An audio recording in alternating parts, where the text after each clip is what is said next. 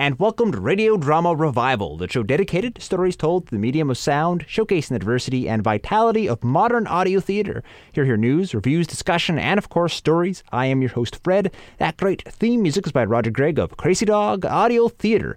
So, uh, today we change tack again. Um, in fact, we're going to do something quite a bit different than what we usually do by featuring someone from the golden age of radio, which you may think a bit shocking for a show dedicated to modern audio theater, but uh, give me a moment. We are taking time to focus on one of the absolute greatest audio dramatists of all time, the luminary Norman Corwin, uh, who this month celebrates his 100th birthday. Thank you, Norman Corwin, for so many years creating great radio drama. Uh, and in fact, a bunch of cool things are happening for this 100th birthday. There will be um, some sort of celebration. I haven't gotten too many details details of him in um, Los Angeles. And there will also be a new award by the National Audio Theater Festivals called the Corwin Award. So um, go figure. A great award for a great man. So we're again, like I said, doing something we've not usually done on this show, and we are going to feature it. In fact, this may be the first time we featured something from radio's golden age. Oh, yes, but you know, sometimes you do have to look back and learn from your ancestors, and that's what I hope you will do today. Um, this is one of the finest programs ever produced in radio. It really raises radio drama as an art form to something, uh, you know, essay and poetry, but with all these time traveling magic moments that you can only accomplish in radio. So the show is We Hold These Truths. It is a treatise on the American Bill of Rights. It is nearly 70 years old now. The program commemorated the 150th anniversary of the Bill of Rights features a star studded cast from Norman Corwin himself to Orson Welles and even Franklin Delano Roosevelt. How about that uh, for a guest in your radio programs? It runs a little bit longer than our usual episode. This is a full hour, so we will get right into it. Come with me. Let's step back to a less jaded time in America where the concept of fighting for freedom wasn't met with so many cynicism and bumper stickers, and to explore the meaning of that document that begins We Hold These Truths. Enjoy we hold these truths.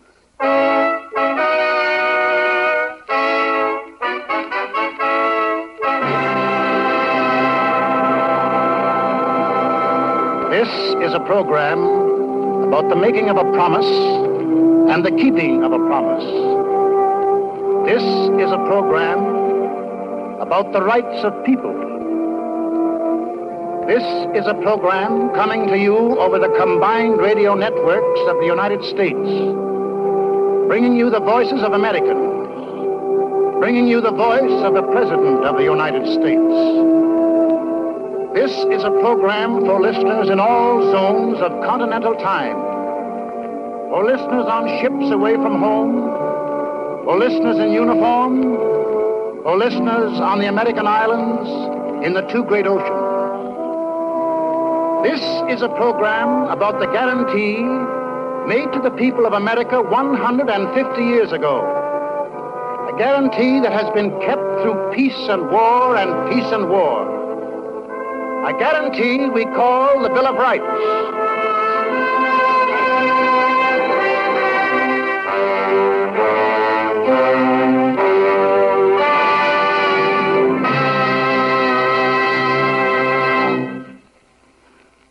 My name is Barrymore. I'm one of several actors gathered in the studio in California near shores that face an enemy across an ocean now Pacific in name only. We are here tonight to join 130 million fellow Americans in praise of a document that men have fought for, that men are fighting for that men will keep on fighting for as long as freedom is a strong word falling sweet upon the ear. What we enact here tonight has been enacted many times before in living flesh and blood.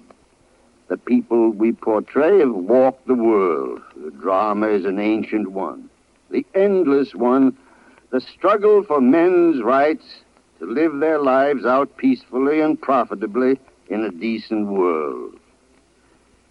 It may be uh, many of us people here are known to many of you people there. For with us, honored to have a part in this program of commemoration, are some whose names you may have heard. Such names as Edward Arnold, Walter Brennan, Bob Burns, Norman Corwin, Bernard Herrmann, Walter Huston, Marjorie Main, Edward G. Robinson, Corporal James Stewart, loaned to us for this occasion by the Army Air Corps, Rudy Vallee, and Orson Welles. In New York City, waiting to join us is Dr. Leopold Stokowski in the Symphony Orchestra. In Washington, the highest name in the land, the President of the United States, Commander in Chief of the Army and the Navy, Mr. Roosevelt. But this is not a night of names, of personalities. Our names or any names are meaningless unless your names are added, unless you join us. You, for whom the sacred rites were written, and to whom their keeping is entrusted. You, the guardians of what has been bequeathed to you by millions like yourselves, and by the toil of centuries as dark and menacing as this we live in. You, the people of the Federated States.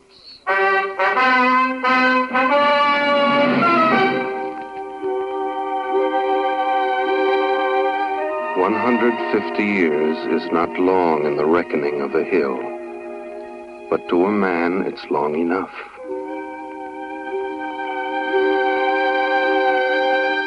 150 years is a weekend to the redwood tree, but to a man it's two full lifetimes.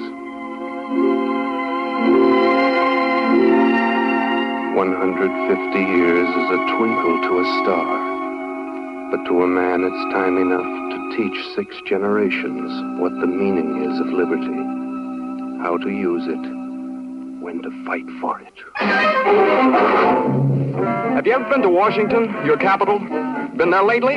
Well, let me tell you, it's a place of buildings and of boom and bustle, of the fever of emergency, of workers working overtime, of windows lighted late into the night. It's a handsome city, proud of its sturdy name, proud of the men who stopped there and made decisions, proud of its domes and lawns and monuments. Of course, Washington is like some other cities you've seen. Has streetcars, haberdasheries, newsstands, coffee shops, and slums. At busy intersections, there are neon traffic signs which, when the light's against you, say, don't walk. And when the light changes, walk. It's a tourist city, which is proper when you think how much of history a busy guide can cover in a day. And when you realize that the District of Columbia belongs to all the people of the states. The tourists know that here their voices have been heard from clear back home. That here their votes are put to work. The tourists go to see the sights they've seen a thousand pictures of. Sights so famous and familiar that they're thrilled to find they look, well, they, they look just like they thought they'd look. Washington Monument, for example, or the Lincoln Memorial, where the seated and relaxed Abe Lincoln sits between two mighty murals of plain words. His own words. With firmness in the right, as God gives us to see the right, let us strive on to finish the work we are in, to do all which may achieve and cherish a just and lasting peace among ourselves and with all nations. The city moves on busily outside the monument the tourist goes to see. The Capitol, the White House, the museums, sees all about him statues and inscriptions with more sayings than he's ever seen in his life before. They're wise sayings, profound sayings. At, at Union Station, for example. A man must carry knowledge with him if he would bring home knowledge. Samuel Johnson. The Archives Building. What is past is prologue. The Supreme Court. Justice, the guardian of liberty. But one of the best is in the Library of Congress. The noblest motive is the public good. Bertram.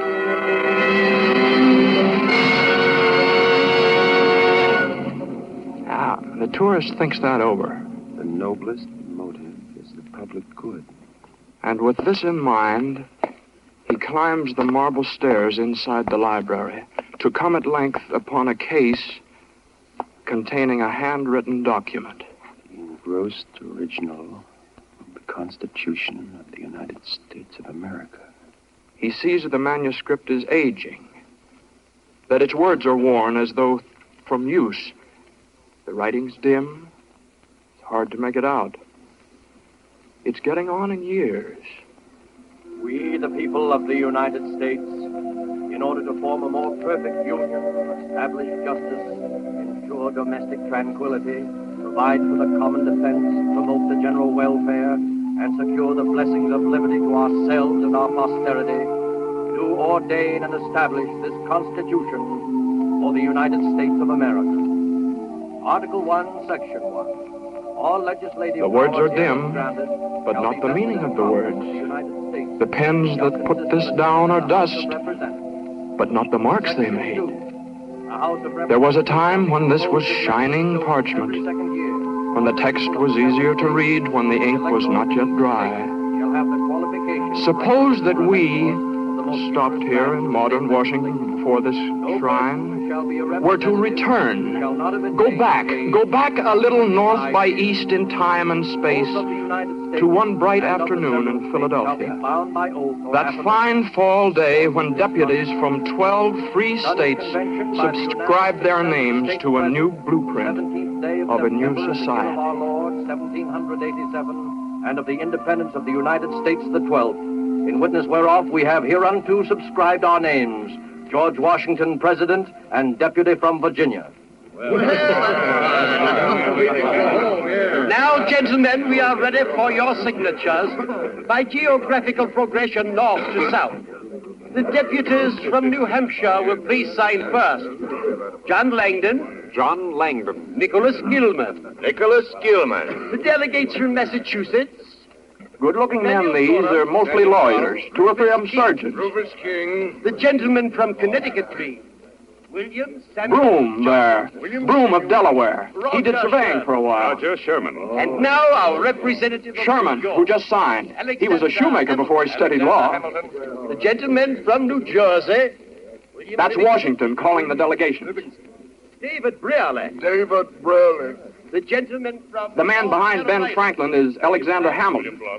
Ben's getting old now, 81. Hey, he slept off and on throughout the whole convention, but when it was important to be awake, he was awake all right, and active. Cotesworth Pinckney. Charles Cotesworth Pinckney. The gentleman from Ah, there have been men assembled in a room before, William. but never to a greater purpose. Now, gentlemen, the other. Well, Abraham Baldwin. Here comes the last to sign now. William Jackson, Secretary. Well, so, so the Constitution has been drafted, signed, and presently will be submitted to the states for their approval. Now the convention's all relaxed now. There are handshakes, felicitations. Ah, is everybody happy? Will they celebrate, do you suppose? Will Rufus King go home to Boston and be welcomed by a welcoming committee from the city? Will appreciative Virginians hoist James Madison on their shoulders and parade him through the streets, shouting, Father of the Constitution? Will a thumping band march up and down the town making a noise like this?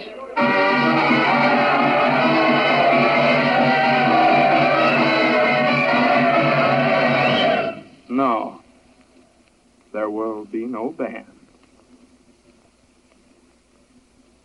And I say to you, ladies and gentlemen, the heart of every man and woman, nay, of every child in each and every one of our 13 states, from the rock-bound shores of Maryland to the golden sands of Georgia, should fill and swell with pride on reading the noble and glorious Constitution which our wise and prudent and far-sighted representatives in solemn assembly have framed and admitted to our glorious states for their approval. And I say to you, No. There will be no speeches. There will be no celebration. No confetti from the windows. Fireworks saluting cannon. Roses strewn beneath the coaches of the delegates. Instead, suspicion. Suspicion by the very men who fought the long fight so that there could be a constitution drawn for the emancipated states. The farmers and the clerks and the hackmen and the artisans and the grease-grimed blacksmiths in their shops. These men who only lately put away their guns and powder in a good dry place. These men who won a war of freedom but who know that freedom must be guarded to be kept. And they're suspicious. And they're talking in the common, in the tavern, and in the parlor, and in the foundry room.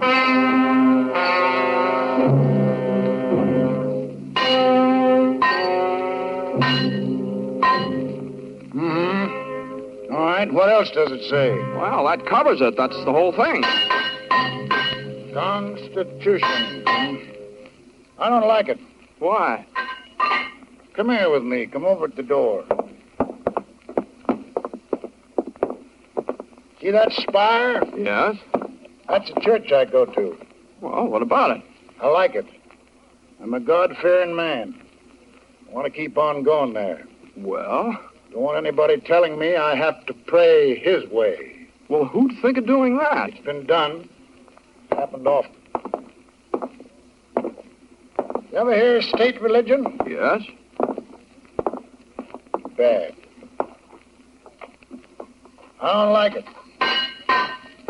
Don't think we should have it. Well, we haven't got it. Nothing in that thing you read me guarantees we won't get it.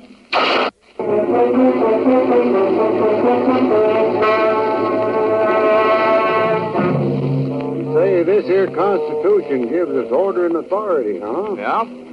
But we had order and authority under King George before the Revolution. Shucks, the Romans had order and authority under Nero, too. Only the wrong kind and too much of it. Oh, yes, but surely you can trust the men. Oh, who- nah, nah, it ain't that I don't trust the men who wrote the Constitution. Oh, sure, I trust them, but them fellers won't always be around. Oh, yeah, well, you don't seem to understand. This is our own authority. Now, if you. Uh, the do- fact that it's our own don't make no difference. Constitution's fine as far as it goes. But the time to talk authority is after you put it down in black and white that we're all free men. Then we'll give you all the authority you need to keep us that way. What's more, we'll back it up with guns. That fair enough? Well, the way you talk, you'd think that. The way I we didn't- talk, I think it all depends on who's handing out authority. Whether it's to keep men slaves or keep them free.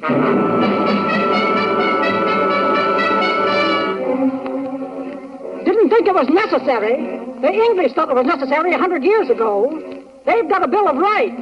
Where's ours? Well, maybe they'll get around to that. Maybe they'll amend the Constitution later. How do we know they will? Well, maybe they're planning. Some... I don't like this maybe business. When my husband Robert got killed at Trenton, there was no maybe about it. He got killed. He knew what he was fighting for, and he was glad to die for it. Now the fighting's over. I want to see it. I don't know, Jerry. Sometimes I wonder whether you use your head for anything else than to keep your ears apart. I got my opinion, and I stick to it. The Constitution looks good to me. I don't think it needs no adding to. Hand me that brick there. It's a foundation, that's what it is. Sure, it's a foundation. That's just what I'm talking about. But do you build a foundation and then go away and not build the house? Do you clear the woods and then let the ground go barren? Ah, Pipple. Ah, the way you argue. Pipple, eh? Is that all you can say? Hand me that brick there. What's the hurry? Give them time. It's not an easy job to get a new country running right. That's just the point. It's a lot easier to get it running wrong. Rights, rights, rights, man! Can't you get that through your head? Why shouldn't rights be written into the Constitution just as much as rules on how to meet and when to vote and how much a senator should get paid? Not they alone. Not only little men like they, whose names escape us, whose names will never be recalled. The men who left their bloody footprints in the snows of Pennsylvania and buried their comrades in a clearing back of a clump of evergreens. The little men who took it, gave it, stuck for the duration, saw it through. Not they alone are doubters, wondering and grumbling. No. There are big names, too. Names now bandied on the tongue, but later to be lustrous, later to be sainted. Tom Jefferson, George Mason, Jimmy Madison, Pat Henry. Uh, now, take Jefferson, for instance. You know what he says? Bill of Rights is what the people are entitled to against any government on earth. I'll take Pat Henry. I cannot give my oath to support this Constitution without a Bill of Rights. I'll take Mason, a wealthy planter of Virginia who'd rather plant a seed of liberty than 20,000 acres of tobacco. Government to be lasting must be founded in the confidence and affections of the people. Without a Bill of Rights, this government will end either in monarchy or a tyrannical aristocracy. This Constitution has been formed without the knowledge of the people, and it is not proper to say to them, take this or nothing. Well, then, the Constitution is in peril. This document, so handsomely engrossed in Philadelphia, there are doubts about it and suspicions. Will the states approve of it? Approve by ratifying? Will they throw it out? Or will they ratify providing certain changes will be made? The writing's fresh, still fresh upon the parchment. The text is clean, the ink is bold, the meaning clear. Only the worth of the Constitution is uncertain. All the points, the articles, the regulations are well put, but will they be well taken? The states decide. Not one man, two men, three men, but the states united. They decide. What says South Carolina? We ratify but offer four amendments. What says Massachusetts, where she stands? We ratify but offer nine amendments. New Hampshire, you. We ratify but propose 12 amendments. Rhode Island. We ratify but 21 amendments, please. North Carolina. 26 amendments and the Declaration of Men's Rights. Virginia. We ratify, but we're suggesting 29 amendments and a Bill of Rights. New York. 33 amendments and probations, Red. And we ratify.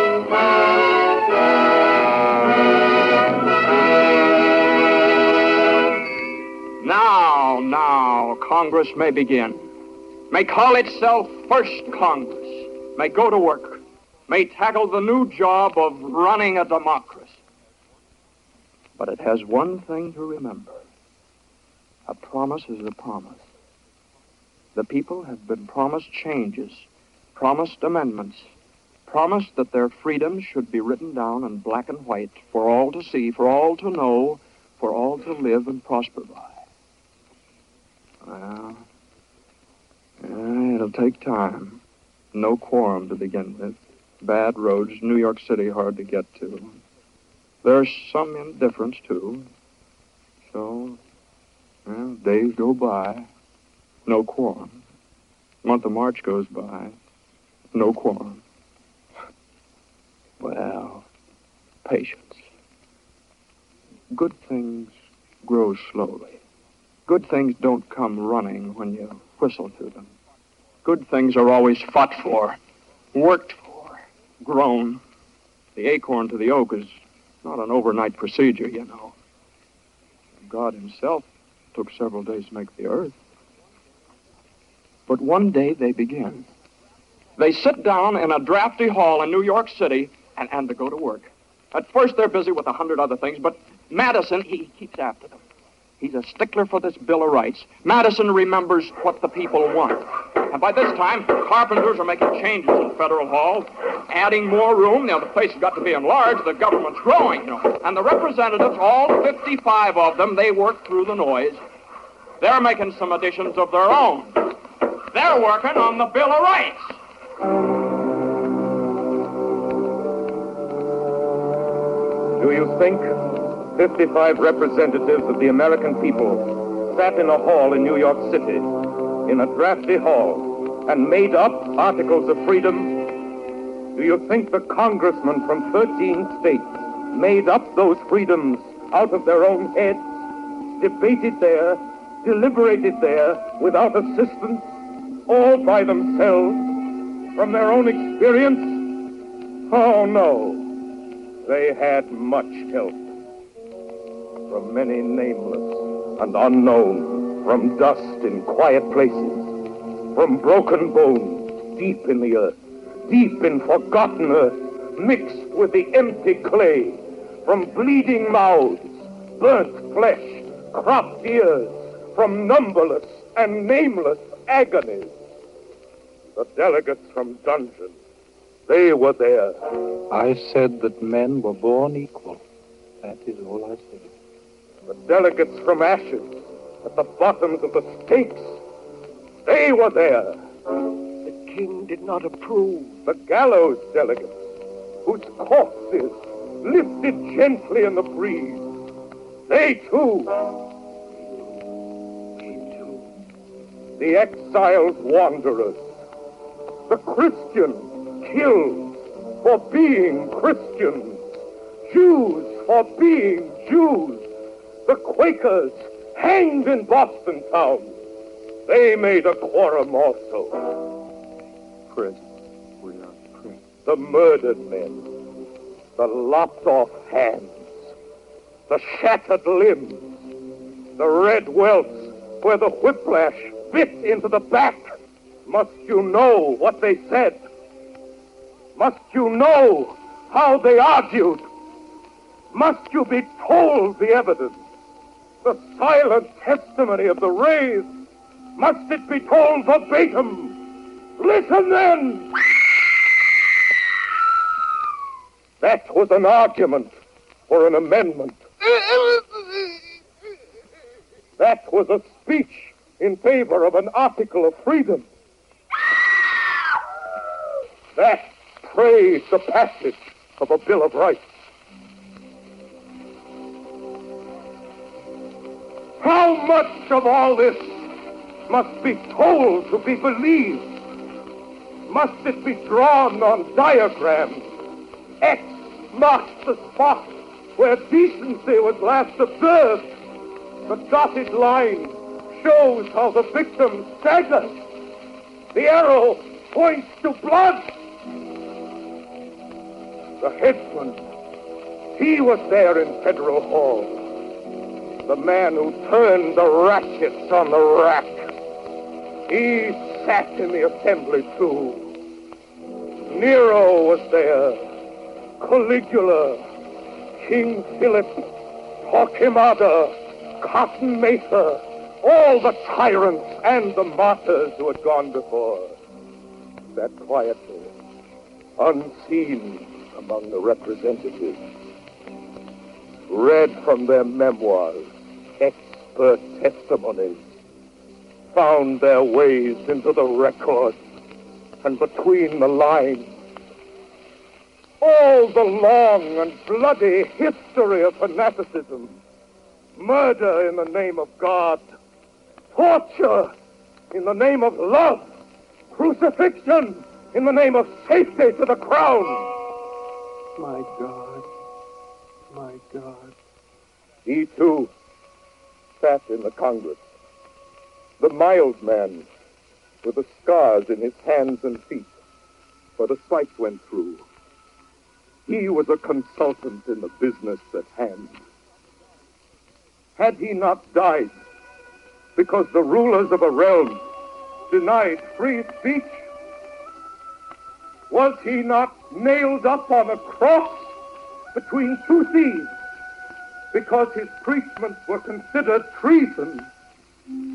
He, the Son of God, was he not executed over an issue of the rights of man? Make no mistake about it. He was there.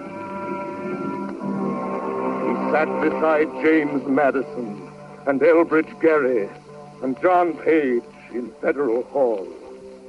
Unseen he was.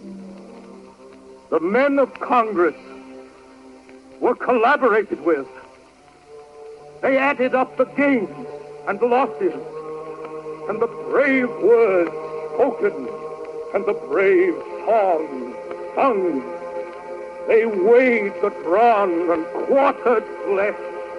They took into account the hemlock and the crucifix, the faggot and garrote. And then they framed amendments to the Constitution out of the agonies, out of the crisscrossed scars of all the human race. They made a Bill of Rights for their own people, for a new, a willful, and a hopeful nation. Made a Bill of Rights stand against the enemies within, connivers, fakers, those who lust for power, those who make of their authority an insolence. The Congress of the Thirteen States, instructed by the people of the Thirteen States, threw up a bulwark, wrote a hope, and made a sign for their posterity against the bigots, the fanatics, bullies, lynchers, race haters, the cruel men, the spiteful men, the sneaking men, the pessimists, the men who give up fights that have been just begun. The Congress wrote a ten-part epic of amendments.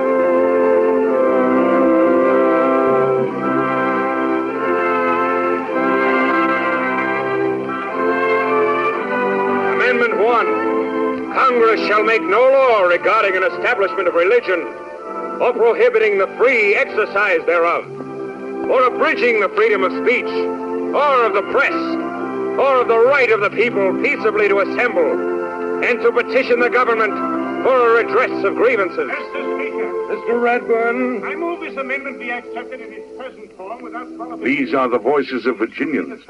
We are debating Congress's amendment on this mild December afternoon, this 15th of December, 1791, debating in the State Assembly in the capital at Richmond. Only one more state is needed now to ratify. Just one more state and the amendment becomes law. Ah, the victory is close at hand. Virginia likes these articles. Virginia, the home of Washington and Jefferson, of Madison and Mason. Virginia has fought to win these rights for many years, has waited for this day. This is December the 15th. 1791. Virginia will ratify the Bill of Rights today, and freedom will take hold, take root, begin to burgeon in the rich earth of America. Today, today, the 15th of December.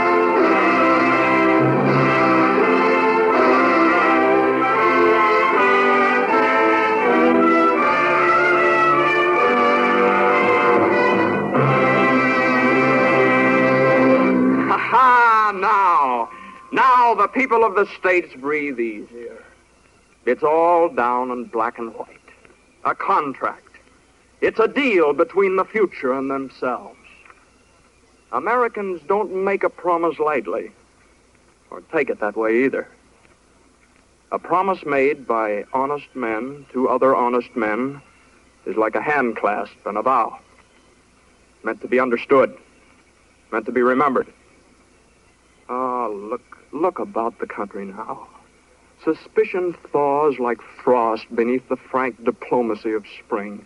The people read the new amendments slowly, pleasurefully, as, as they'd read a letter from a son just set up in business who'd written home to tell how he was making good. Oh, well, now that's more like it. Yes, sir, that's more like it. Got your sleeve in the soup, dear. What's more like what? Listen to this. Amendment 2. A well regulated militia being necessary to the security of a free state, the right of the people to keep and bear arms shall not be infringed. That mean you can keep your gun? That means if somebody gets into office and turns sour on the people that put him there, why, he can't vex us with a standing army the way George did before the war.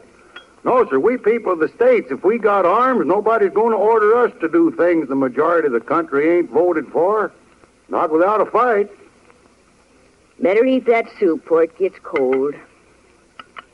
Shouldn't read when you eat, anyways. Put down the paper. Oh, all right. That's a good law, ain't it, Jasper? Yep.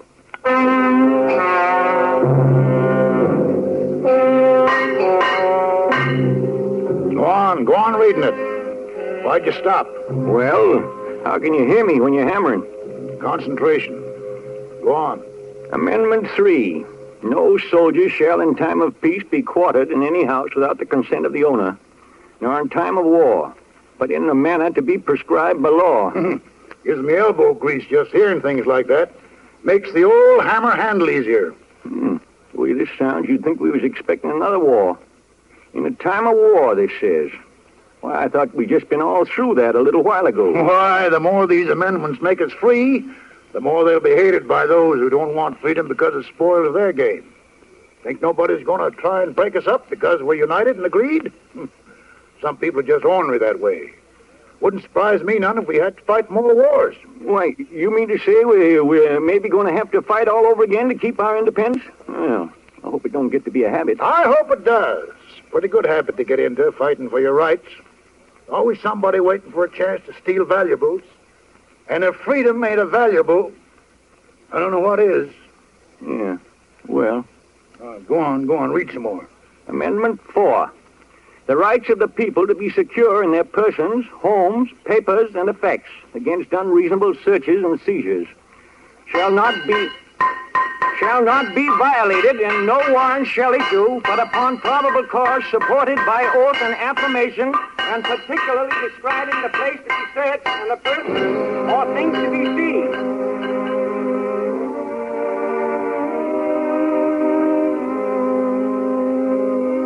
You these, Robert. I grew them myself inside the house. Don't smell much, but they're awful pretty. Everything's going on about the same at the house. Except I'm a year older since I was here last. I guess you don't have to worry anymore, Robert.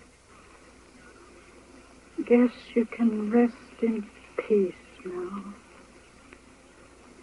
Looks like it's going to be all right. They didn't trick you, Robert. Looks all right. The voices of Americans in Maryland, in Pennsylvania, Connecticut, the Carolinas, Georgia. Up and down the little seaboard nation, the voices of Americans together now. Together in a new way, in a strange new way, a way men had never lived together in before. Proud men, unsuspicious, trusting men. They're fighting over, and they're living just begun. They're building, and they're working, and they're singing, just now getting started.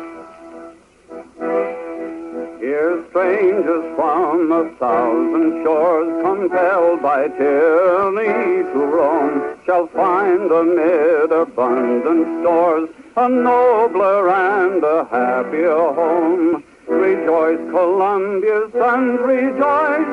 To tyrants never bend the knee, but join with heart and soul and voice for Jefferson and liberty. Here art shall Will this live song make good its promise? Does this folk tune hold the truth? Shall strangers from a thousand shores be compelled by tyrannies to roam? Shall they find here, amidst abundant stores, a nobler and happier home? 150 years from this beginning, how much of what is said and of what is sung and what is written down shall still be good? This parchment of the Bill of Rights, with the word resolved so plainly written on it, how long will it endure? Is it a passport to a greater day? Will future generations read it, sanction it, and pass on it? Will children's children live by it, work by it, and profit by it? Look it over.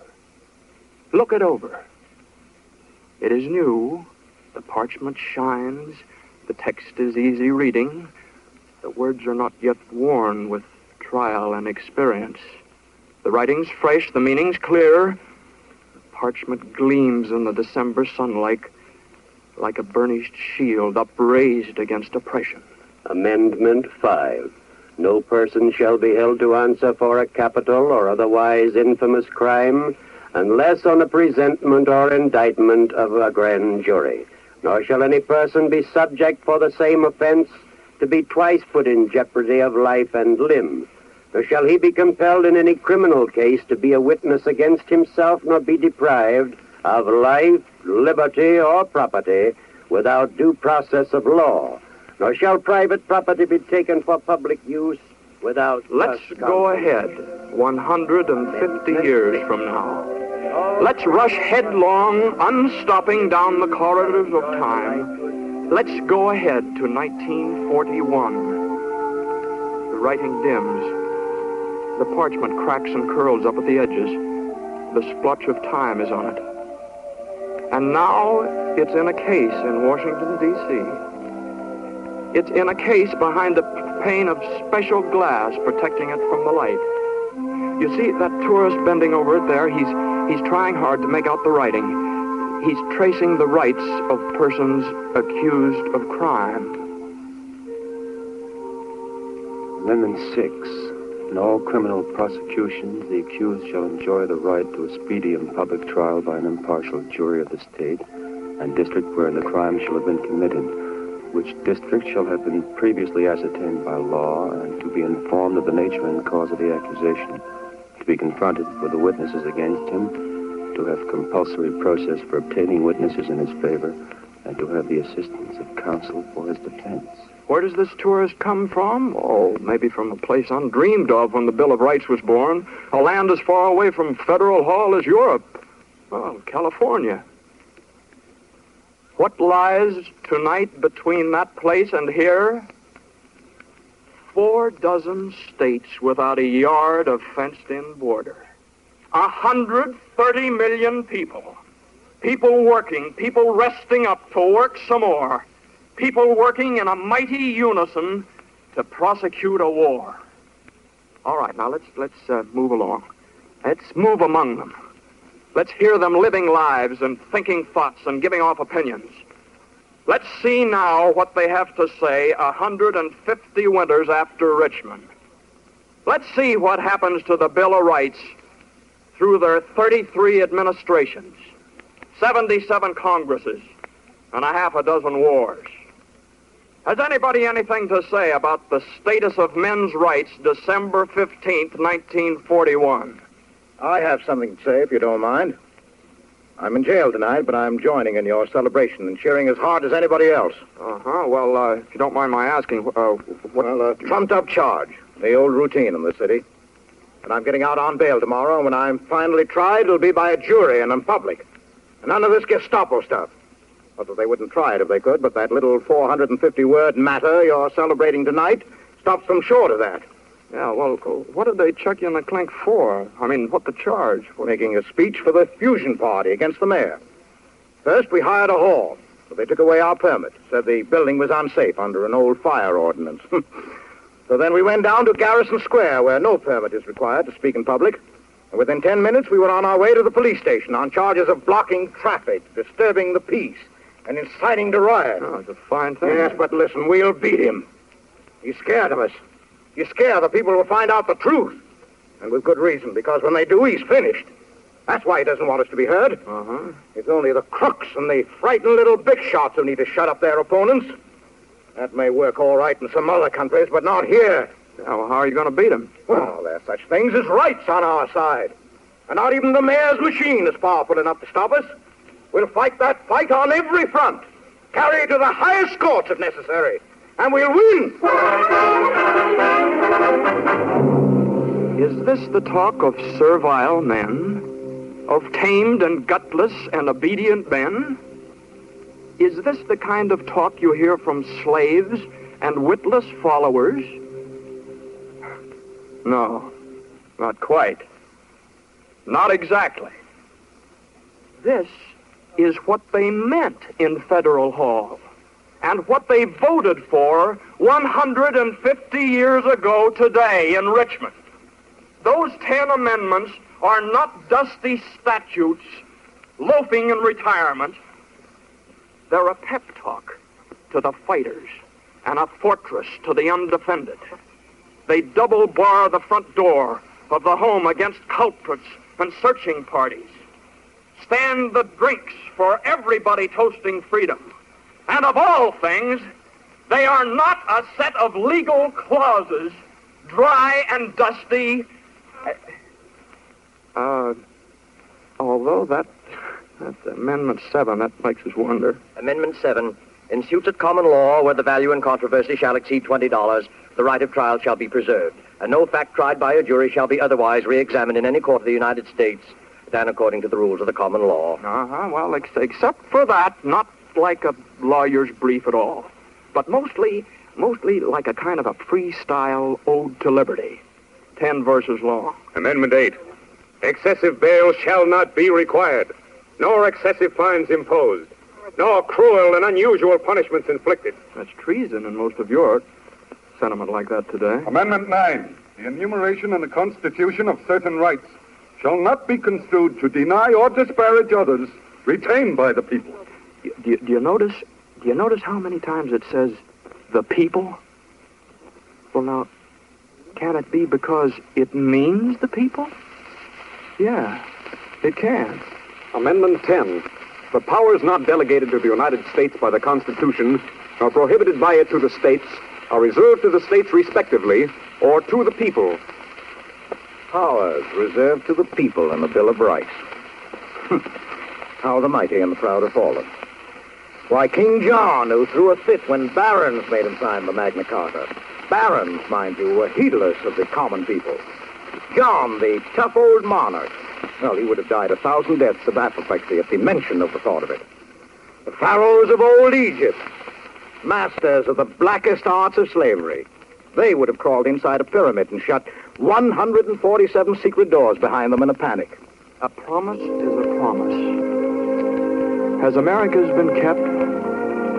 Has it come through peace and war, and peace and war untarnished and unbroken? Has it worked, and is it working? For the people and by the people? Is it going anywhere from here?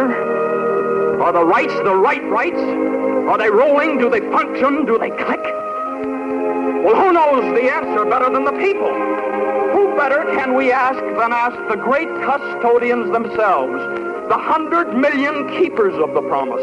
And we shall ask them. Ask a few of them who stand for many more than few, the high and the low among them. Ladies and gentlemen, an office clerk. Well, we know what freedom is now. Looked for a while there like a lot of us had forgot what it really meant and how much we had of it. But the news that kept piling in from the four corners of the earth, that reminded us all right. Ladies and gentlemen, an editor. There have been attacks on the freedom of the press and strangleholds of various sorts, but they've been broken every time. And today a man is free to start a paper, run it, as, run it as he pleases, differ from the next man, all he wants. That would make it seem to me, for one, that our rights have come down undamaged. Ladies and gentlemen, a worshiper. I go to the church of my choice. When I don't wish to go, I don't go. Ladies and gentlemen, an auto worker. We got the right to organize. We got the right to bargain collectively. Those are good rights, and we're proud of them. We're better workers on account of them. Ladies and gentlemen, a manufacturer. There is nothing in any law which forbids us to forget class differences and work together to strengthen the sinews of our country. Ladies and gentlemen, an Okie. I got a right if I'm hungry and out of work, which I has been, to go looking for work anywhere in my country. The big court says nobody can't stop me from looking. Dang it, that's my right. Ladies and gentlemen, a mother. I might be afraid to bring a child into the world, but not to bring a citizen into the population of the United States. Yes. And from men beneath the rocking spars of fishing boats in Gloucester, from the vast tenancy of busy cities, roaring with the million mingled sounds of work, from towns spread thinly through the Appalachians, from the assembly lines, the forges spitting flame, the night shifts in the mines, the great flat counties of the prairie states, from the grocers, from the salesmen, from the tugboat pilots, and the motor makers, affirmation, yes, united proudly in a solemn day, knit more strongly than we were 150 years ago this day. Can it be progress if our Bill of Rights is stronger now than when it was conceived? Is that not what you would call wearing well? The incubation of invincibility? Is not our Bill of Rights more cherished now than ever? The blood more zealous to preserve it whole? Americans shall answer, for they alone may know the answer. The people of America, from the east, from west, from north, from south.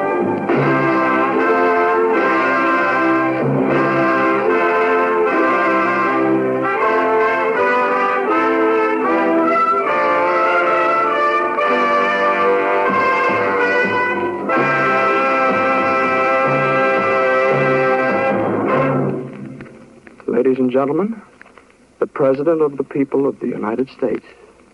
Free Americans. No date in the long history of freedom means more to liberty-loving men in all liberty-loving countries than the 15th day of December, 1791. On that day, 150 years ago, a new nation, through an elected Congress, adopted a Declaration of Human Rights which has influenced the thinking of all mankind from one end of the world to the other.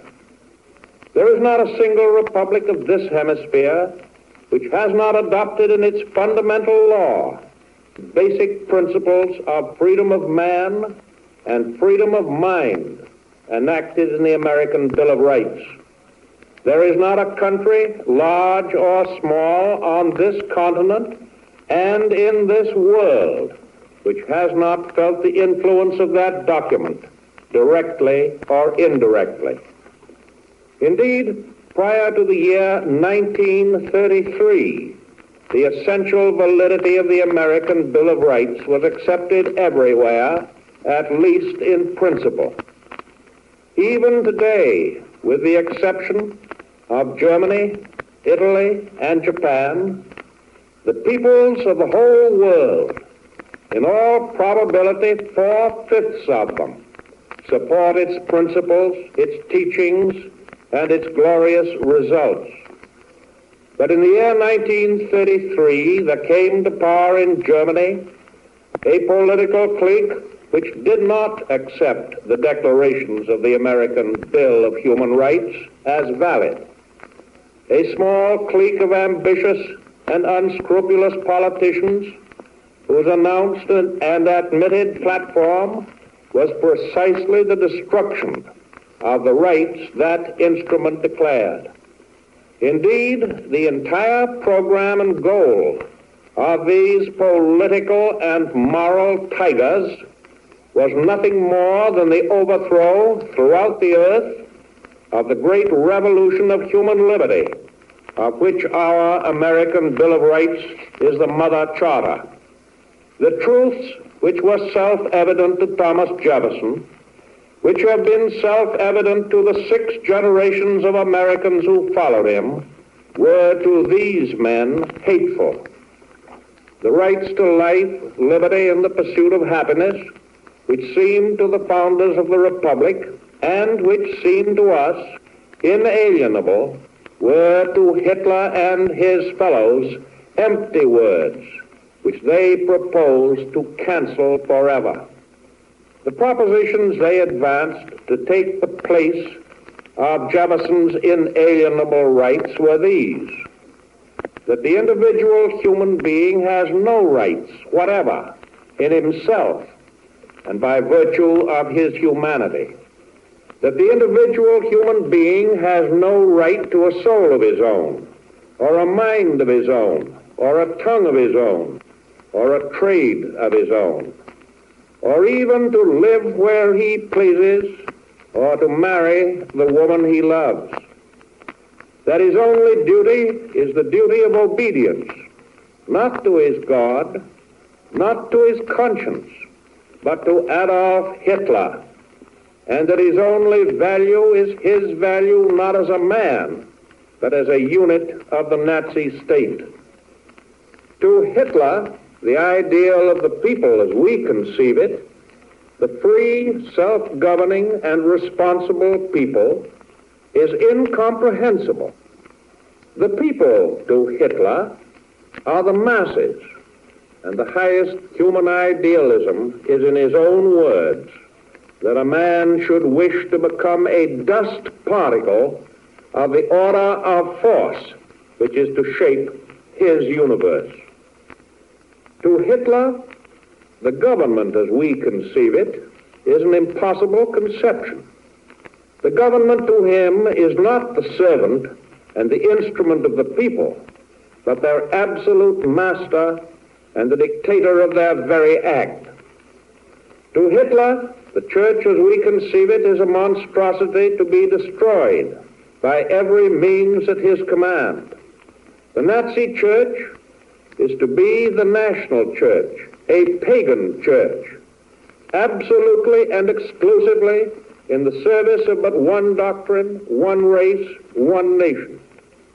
To Hitler, the freedom of men to think as they please and speak as they please and worship as they please is of all things imaginable most hateful and most desperately to be feared.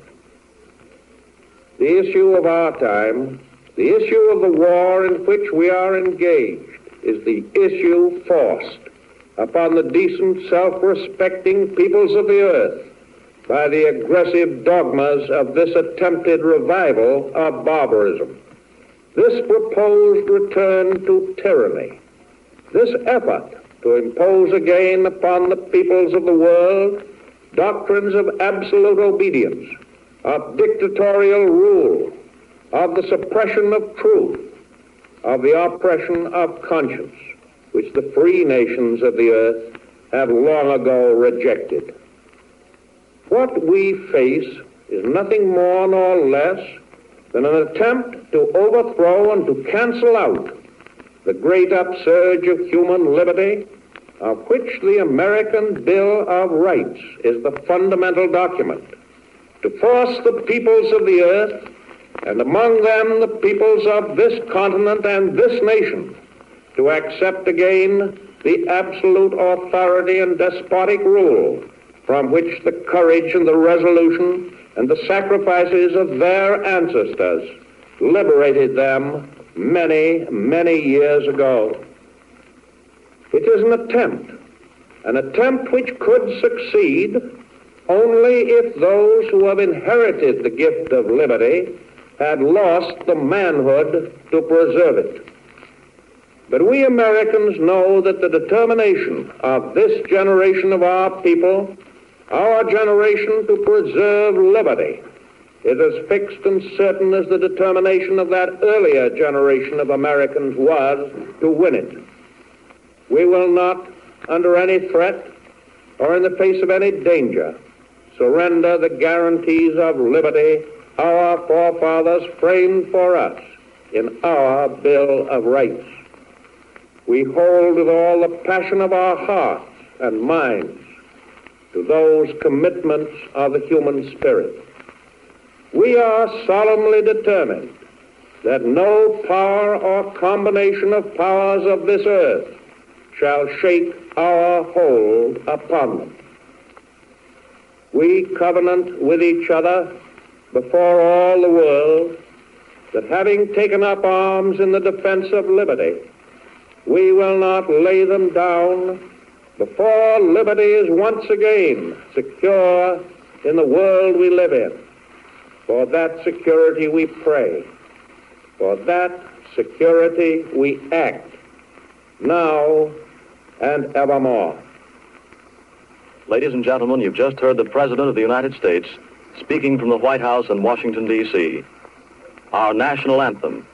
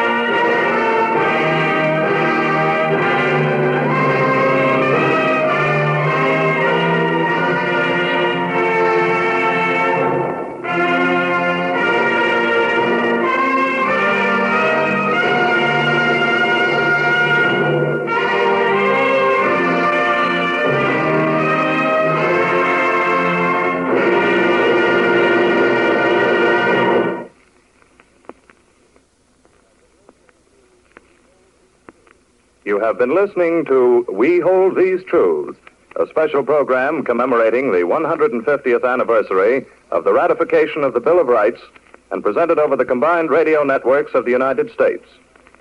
President Franklin Delano Roosevelt spoke from the White House in Washington, D.C.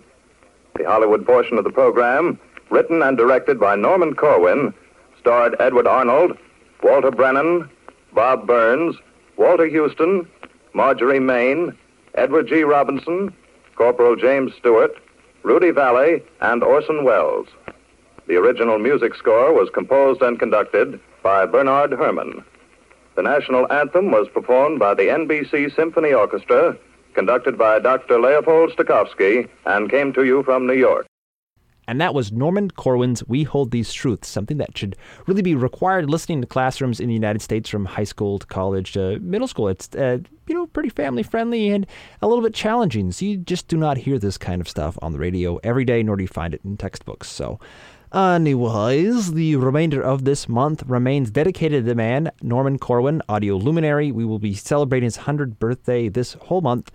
Well done, Norman. Um, so many great works to explore. Um, in the meantime, you can check out the blog and podcast at radiodramarevival.com. We've got the often promised news, reviews, and discussion up there. You can also always find us on iTunes. Search for Radio Drama Revival. That wraps it up for this week. Radio Drama Revival is produced by yours truly, Fred Greenhalgh. Copyright of individual shows remains to their original producers, but do please share this show as far and widely as you like. Radio Drama Revival originates in on-air radio at WMPG FM, Greater Portland, Maine's community radio, and is podcast at radiodramarevival.com as labor of love. Till next time, keep your mind and your ears open. Thanks for tuning in and have a great week.